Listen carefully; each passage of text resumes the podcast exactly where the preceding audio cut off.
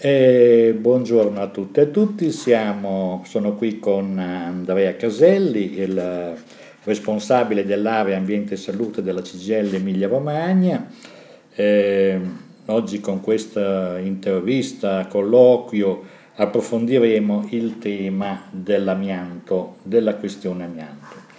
La questione amianto in Emilia Romagna è un, tema, è un problema vero che ha creato vittime e molti sono i lavoratori ex esposti in alcune aree specifiche della regione come Reggio Emilia dove vi era fino al 92 un certo numero, un comparto di produzione cemento amianto o fibrocemento, le OGR di Bologna, la Casaralta e tante altre piccole aziende sparse per il territorio regionale.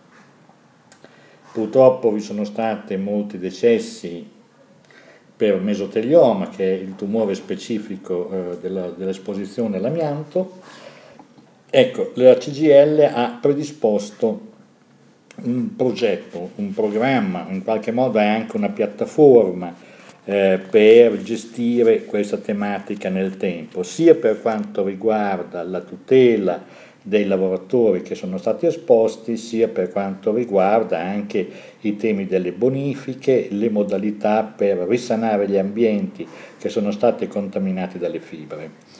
Bene Andrea, ehm, se vuoi, ci vuoi raccontare quello che stai e che state facendo come area di Dipartimento Contrattazione, l'area Salute e Sicurezza della CGL Emilia Romagna.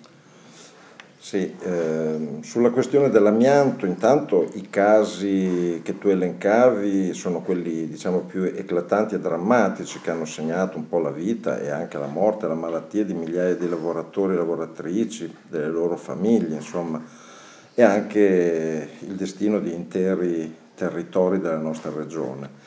Ma la presenza dell'amianto era diffusa in molti processi produttivi, dai petrolchimici, porti, industria navale, vetrerie, eh, addirittura panifici, nell'edilizia, in agricoltura, insomma, quindi una lista interminabile di settori perché eh, l'amianto aveva avuto una diffusione nei processi produttivi straordinaria in quegli anni. Eh, poi eh, altri elementi sono il fatto che non, solo, non c'è solo il problema delle persone che sono state esposte nel periodo in cui appunto l'amianto era assolutamente diffuso all'interno dei processi produttivi e si producevano manufatti di amianto, ma eh, c'è un rischio di attuali esposizioni, cioè mm, certo. eh, le persone rischiano ancora oggi di essere esposte all'amianto Tanto per fare qualche esempio, per esempio nell'edilizia c'è, eh, certo. c'è una presenza d'amianto molto, molto diffusa attualmente e quindi tutta l'operazione di bonifica, ma anche di interventi manutentivi sull'esistente di tipo ordinario, non focalizzati alla rimozione dell'amianto, possono, diciamo così, esporre ulteriori lavoratori e lavoratrici al rischio di inalazione delle fibre, il ciclo dei rifiuti per esempio, tutto legato alla, diciamo così, alle bonifiche, ma nel ciclo idrico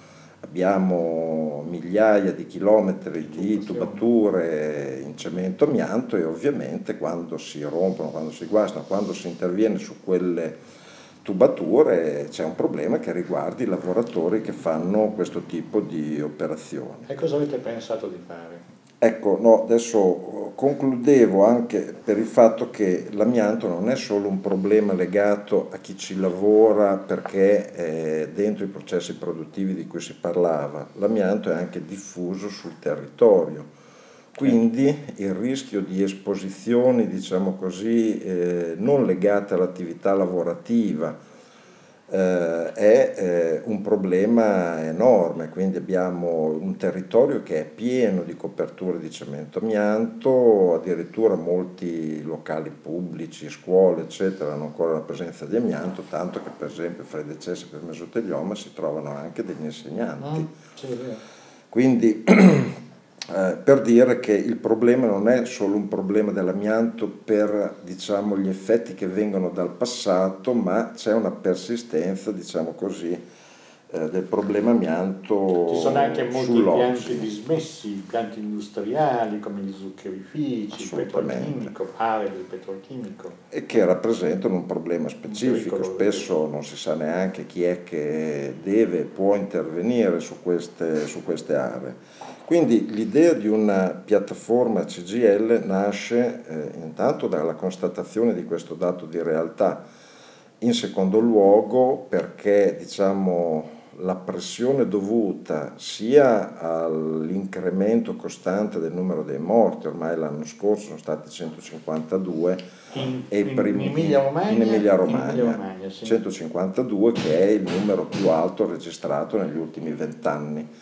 Ehm, quindi c'era un dato oggettivo veramente drammatico e soprattutto anche per una spinta soggettiva di quelle strutture sindacali, di delegati come quelli dell'OGR, di territori come quello di Reggio Emilia, di Rubiere, eccetera, che ovviamente avevano una forte sensibilità. Quindi noi abbiamo, parte, abbiamo partecipato... Come avete proceduto per costruire questa piattaforma? Beh, intanto discutendo con chi era coinvolto dal problema in secondo luogo anche cercando, diciamo così, quelle che erano le esperienze migliori fatte all'interno della nostra regione, per esempio nel campo del monitoraggio della bonifica del, dell'amianto presente. Quindi noi attraverso diciamo, queste discussioni, queste informazioni, anche un'analisi insomma, del, del problema, ci siamo convinti che era necessario, diciamo così, dare un impulso e un'accelerazione a tutte le attività connesse, in modo che non ci fosse il rischio in realtà che eh, questo venga visto come problemi il cui decorso è un decorso ormai scontato, su cui non si può agire e che lascia così alla naturale evoluzione delle cose e, e lascia, diciamo così, abbandonati anche tutti coloro sì. tutti coloro che poi nei prossimi anni si troveranno ad affrontare questi problemi. Insomma. Quindi noi abbiamo pensato a una piattaforma organica che cerchi di cogliere tutti gli aspetti individuando anche diciamo, quelle relazioni di natura di discussione contrattuale, eccetera, con cui si può uh, agire per determinare diciamo, de- al sistema regionale un impulso per un'azione positiva e attiva diciamo, sul tema. Quindi un po' sul modello diciamo, degli argomenti toccati dal Piano Nazionale Amianto che peraltro è ancora bloccato. Nei giorni scorsi, c'è stata un'iniziativa parlamentare che ha visto la condivisione di tutti i gruppi parlamentari che sostanzialmente ha sollecitato il governo ad adottare il Piano Nazionale Amianto e eh, a fare tutti gli atti conseguenti rispetto per esempio alle normative che riguardano anche le questioni previdenziali. Ma è finanziato il piano? Penso che questo sia il problema che ne ha determinato il blocco. Quindi attualmente parlare di sblocco del piano nazionale amianto significa anche parlare di dare quelle risorse adeguate per poter far sì che esso venga implementato. Quindi stando dentro questo, mm, diciamo così, eh, profilo diciamo anche di pressione nazionale, noi abbiamo pensato che però da subito qualcosa, ci sono molte cose che si possono fare anche sul livello regionale. La regione ha fatto molte cose, però eh, siamo ancora diciamo così, con un atteggiamento che è quello di sostanzialmente di eh, un po' cullarsi diciamo così, su quello che è stato fatto, su quello che si sta facendo, non immaginando diciamo così, una impennata dell'impegno e l'adozione di strumenti adeguati per affrontare di petto questa problematica. Quindi noi abbiamo detto che ci sono dei problemi sul piano sanitario, noi su questo vogliamo che vengano accelerati e organizzati i processi che riguardano la ricerca, eh, la ricerca scientifica sul piano epidemiologico, sul piano sanitario, sul piano delle cure, ma anche per esempio sul piano della sorveglianza sanitaria. quindi definire dei protocolli di sorveglianza sanitaria chiari, adeguati alla tematica, dare la possibilità a tutti i cittadini che hanno vissuto un'esposizione potrebbero essere stati esposti di rivolgersi a una rete diffusa sul territorio, in tutti i territori eh, di sportelli amianto, dove possono anche ricevere tutte le indicazioni per, eh, diciamo così, assicurarsi una sorveglianza sanitaria che non sia eccessivamente intrusiva, diciamo, però che sia adeguata a, a, ad affrontare il problema. Ricerca significa anche ricerca e messa in rete per, scusa un attimo, per eh, implementare questa piattaforma avete incontrato diversi soggetti, istituzioni, eh, associazioni degli ex esposti, eh, come, come, avete costruito, oltre, è chiaro che la piattaforma è anche un sistema di relazioni, cioè che sì. è stata costruita anche come un sistema di, di incontri, di, di, di, scambi di opinioni. Sì, beh, questa discussione, come dicevo prima, è stata fatta sia con eh, diciamo così, eh, i soggetti che su questo sono attualmente attivi. Adesso facendo l'esempio dell'OGR, è un'azienda che esiste, che c'è ancora, l'OGR di Bologna, sì. e quindi lì c'è eh, un approccio anche soggettivo e di conoscenza del problema e anche di vissuto, direi particolarmente drammatico, perché sono già morti oltre 200 persone, quindi e nel giro di quanti anni è avvenuto questo? Ah, nel giro degli ultimi vent'anni. Dall'80 grosso modo. Sì, sono già più di 200 e i dati non sono ancora precisi perché molte persone poi si sono trasferite dopo l'attività lavorativa in altre regioni. Quindi si è persa la storia. Per cui non c'è una, diciamo, una ricostruzione ancora accurata di tutta la corte di lavoratori che sono stati interessati dal lavoro Adesso solo per fare un esempio, adesso le ultime persone che si sono ammalate all'OGR sono persone che non lavoravano dentro lo stabilimento nella rimozione dell'amianto dalle carrozze, ma per esempio lavoravano alla mensa o altro, quindi... In locali più o meno contigui esatto. o in cui circolava l'amianto. In cui circolava l'amianto perché circolavano le persone magari con mm-hmm. gli abiti sporchi, eccetera. Insomma, quindi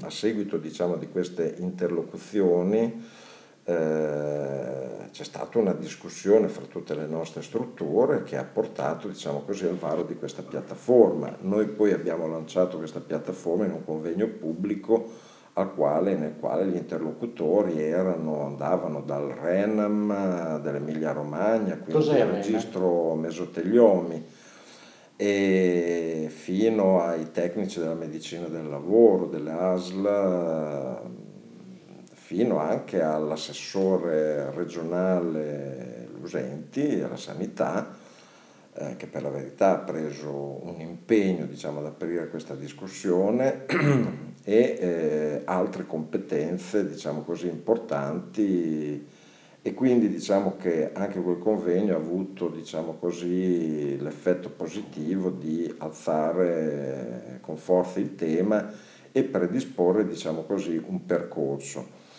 Eh, mi puoi spiegare più o meno le periodizzazioni, cioè obiettivi immediati a medio periodo, lungo periodo di questa piattaforma, di questo programma di intervento? Ma intanto l'obiettivo, l'obiettivo, immediato è quello di, da una parte, di attivare, diciamo così, eh, per esempio tutte le amministrazioni pubbliche eh, che vanno dalla regione con la quale abbiamo già fatto un incontro, eh, è stato un incontro ancora interlocutorio in sede tecnica a questo e qui posso esprimere qualche preoccupazione sui tempi uh-huh. con cui la Regione approccia questi temi anche al confronto con l'organizzazione sindacale. Lento. Perché è molto lento e secondo me da questo punto di vista la lentezza è assolutamente inadeguata rispetto all'urgenza del problema. Quindi un primo incontro in sede tecnica, Lì abbiamo avuto dati che però vanno tutti verificati e approfonditi, per esempio la stima dell'amianto presente è una stima che non si basa su un monitoraggio e quindi mancando il monitoraggio sono stime globali. Eh, a vista, insomma sì. che insomma, possono essere fondate o meno. Mm-hmm. Quindi da questo punto di vista diciamo anche l'istruttoria per capire bene quali sono i dati eh, è un'istruttoria diciamo, che ha una sua eh, complessità.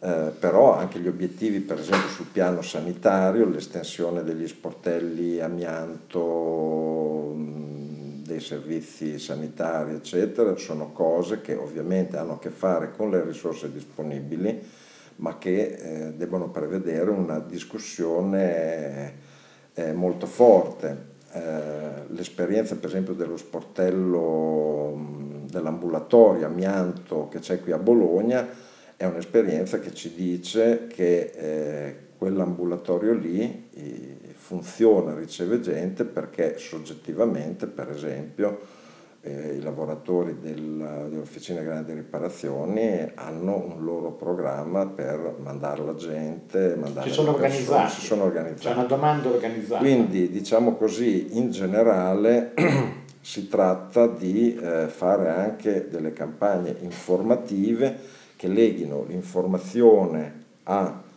l'accesso a questi ambulatori e eh, poi a piani di sorveglianza sanitaria veri, perché mm. altrimenti sembra quasi che eh, gli ambulatori li fai, ma li fai più per così... L'immagine. Per creare un'immagine, per dire abbiamo fatto qualcosa, piuttosto che riempirli di attività e quindi determinarne poi sì, un'utilità. È un tema molto cogente. delicato, scusa, quello degli ambulatori, perché eh, a volte anche negli stessi ex lavoratori ex esposti all'amianto eh, c'è la tendenza, sapendo che se si scopre lo stadio avanzato della malattia c'è poco da fare, a non eh, sottoporsi a controlli. Questo è un problema che c'era nel tempo, c'è ancora adesso? C'è ancora adesso. Io ho partecipato sempre insieme ai lavoratori dell'OGR a un presidio davanti a Montecitorio la settimana scorsa e di fronte a un giornalista, un lavoratore, diceva io non voglio sapere niente, cioè speriamo che non mi capiti. Troppo ansia, mi crea troppo C'è un elemento sì, di sì. fatalismo, eccetera. Mm. Però insomma la cosa secondo me sui grandi numeri eccetera, va valutata anche in modo diverso. Primo perché eh, non è detto che tutti coloro che sono stati esposti o a rischio di esposizione sappiano quali sono i giusti comportamenti individuali, per esempio il banale consiglio di dire se sei stato esposto hai sospetto di essere lo Stato è meglio che eh, non fumi eh, certo. perché è chiaro che se uno fuma eccetera, il rischio aumenta in termini esponenziali, esponenziali. Certo quindi anche solo per dare un'informazione su degli elementi di base, poi cioè, le malattie asbesto correlate non sono solo il mesotelioma, diciamo, il mesotelioma che ti condanna diciamo così, a un esito infausto. Eh, infausto e certo anche nei suoi tempi di svolgimento, insomma, che sono molto brevi.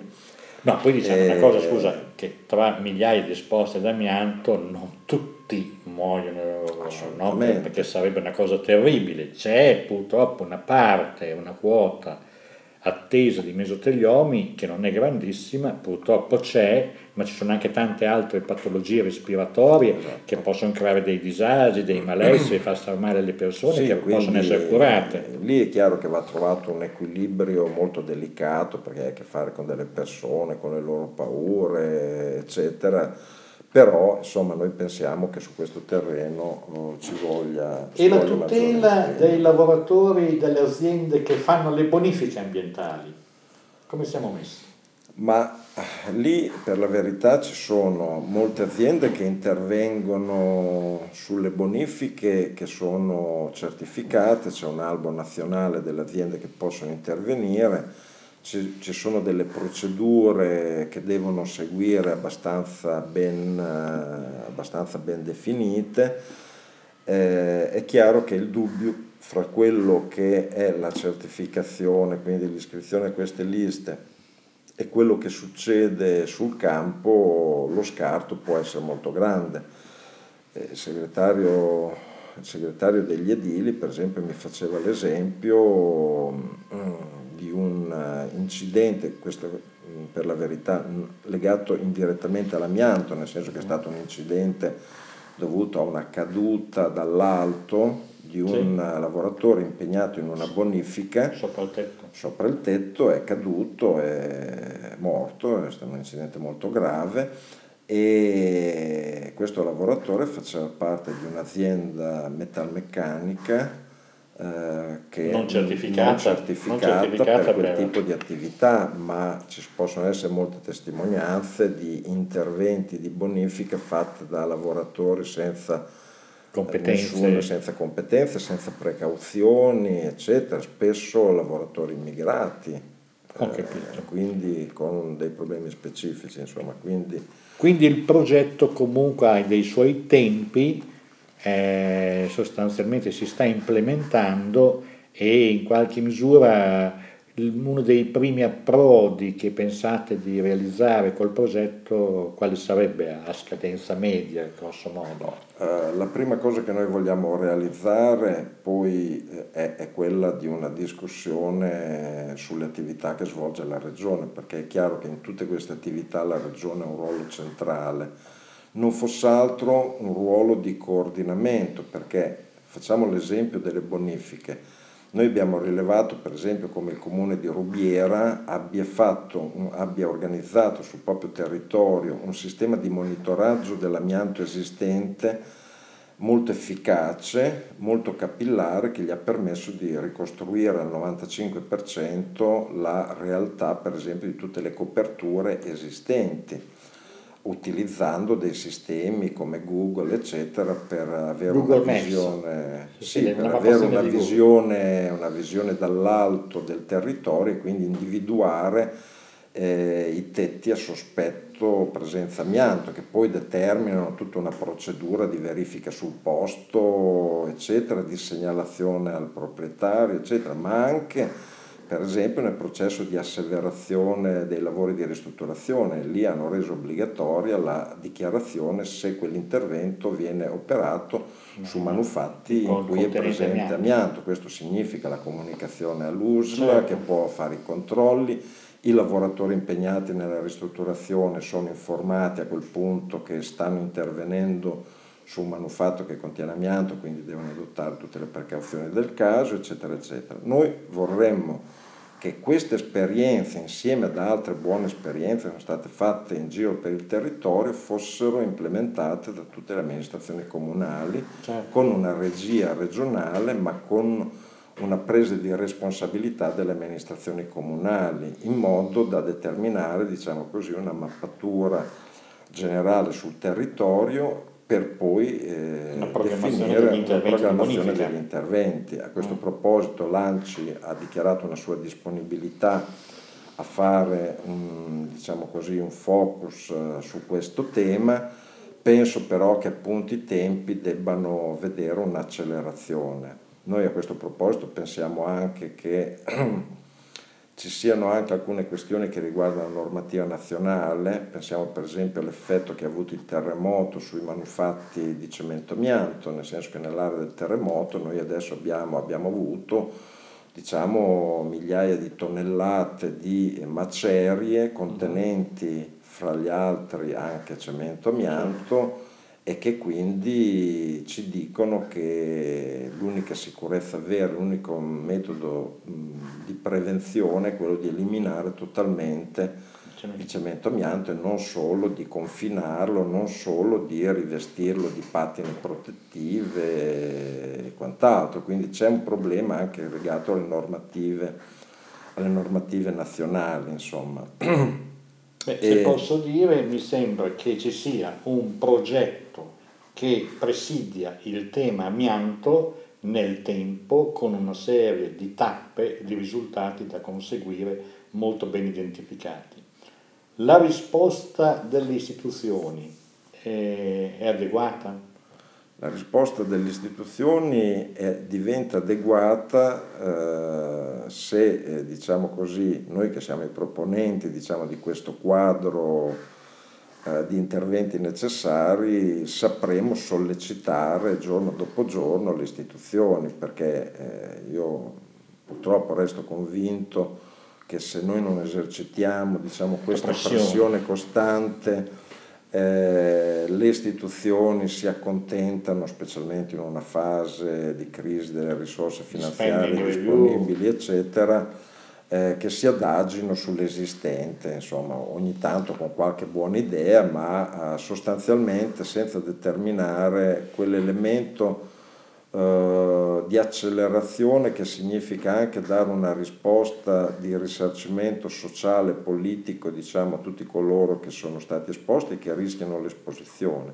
Oltretutto vorrei segnalare che un grande piano di monitoraggio, bonifica e smaltimento dell'amianto può anche significare diciamo, un'attività utile in un momento di crisi perché quindi sia sul versante diciamo così, economico della messa in atto di tutta una serie di lavori, sia anche perché sono lavori finalizzati al miglioramento della qualità territoriale e ambientale, certo. quindi eh, i cui effetti sono direttamente riscontrabili sul nostro territorio, perché sono attività che devono essere svolte. A questo proposito, per esempio, il tema delle discariche, dove eh, collocare il cemento amianto di risulta dalle bonifiche è un problema enorme e che vede diciamo così, una grossa evanescenza, una non assunzione di responsabilità politica di costruire percorsi con i cittadini che facciano capire che piuttosto che una grande discarica a cielo aperto dell'amianto come quella che abbiamo oggi, di fatto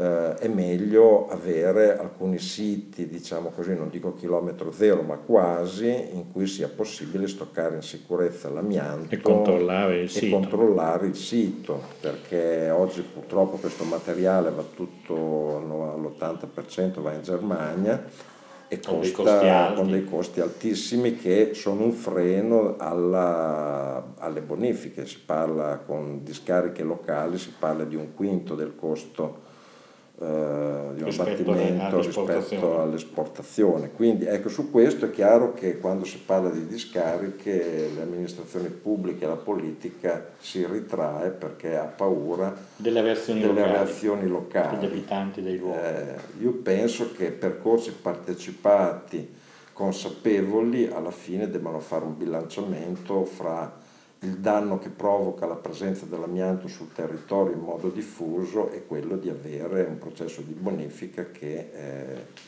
permette poi lo stoccaggio di questo materiale. Allora, naturalmente abbiamo parlato fino adesso d'amianto, eh, abbiamo consumato una grossa parte dell'intervista, vorremmo anche adesso soltanto, è chiaro che il, la tua area di lavoro non si occupa solo di amianto, anche se è un grande problema. E così in breve, eh, vediamo un po', quali sono gli altri rischi e o gli altri problemi che a livello prioritario eh, avete svolto una programmazione per sviluppare eh, interventi?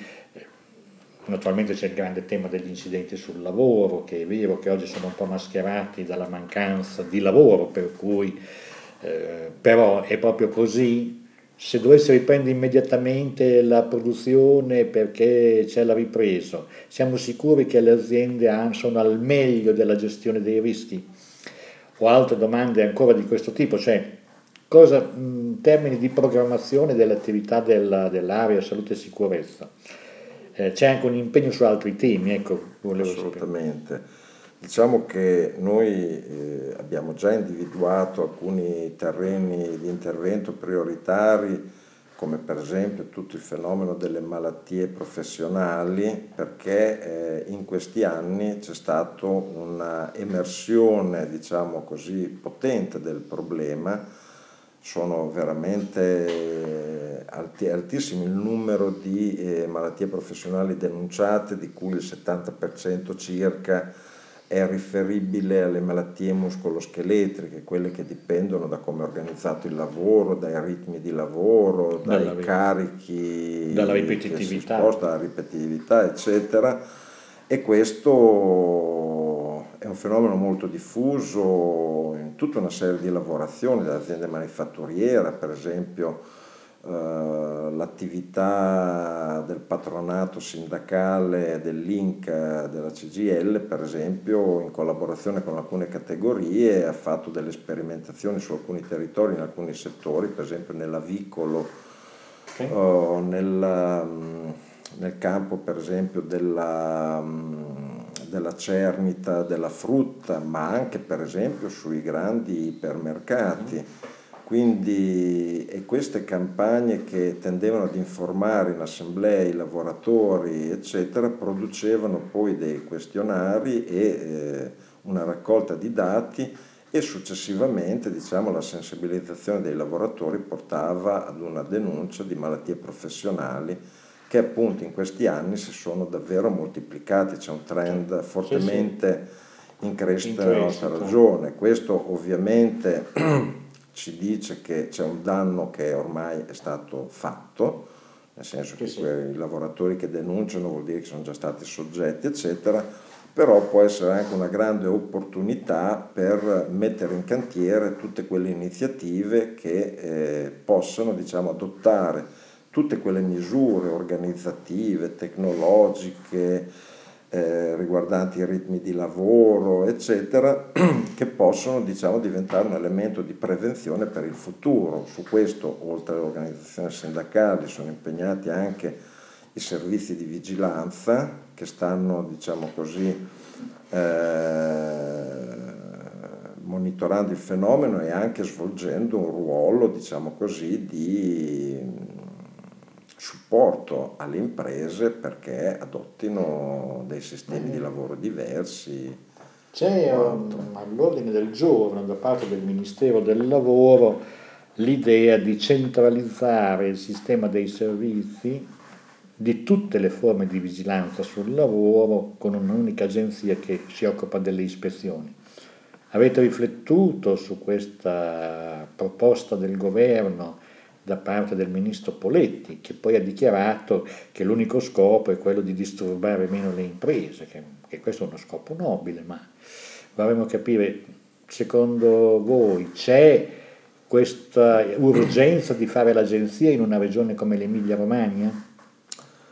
Eh, a nostro modo di vedere no, noi stiamo cercando di approfondire il tema, però eh, è evidente che noi siamo in una regione dove il numero di verifiche e controlli da parte delle ASL è sicuramente fatto in misura maggiore che in altri territori. E questa differenza territoriale non vorrei che fosse diciamo, l'alibi della centralizzazione, anche se onestamente mi pare che le motivazioni eh, adottate per queste misure è che le aziende ricevono troppe visite da diversi soggetti, dalla direzione provinciale del lavoro, dai servizi di vigilanza, eh, dal fisco magari a breve distanza gli uni dagli altri, insomma, quindi sostanzialmente per disturbare meno le imprese si farebbe un'operazione del genere.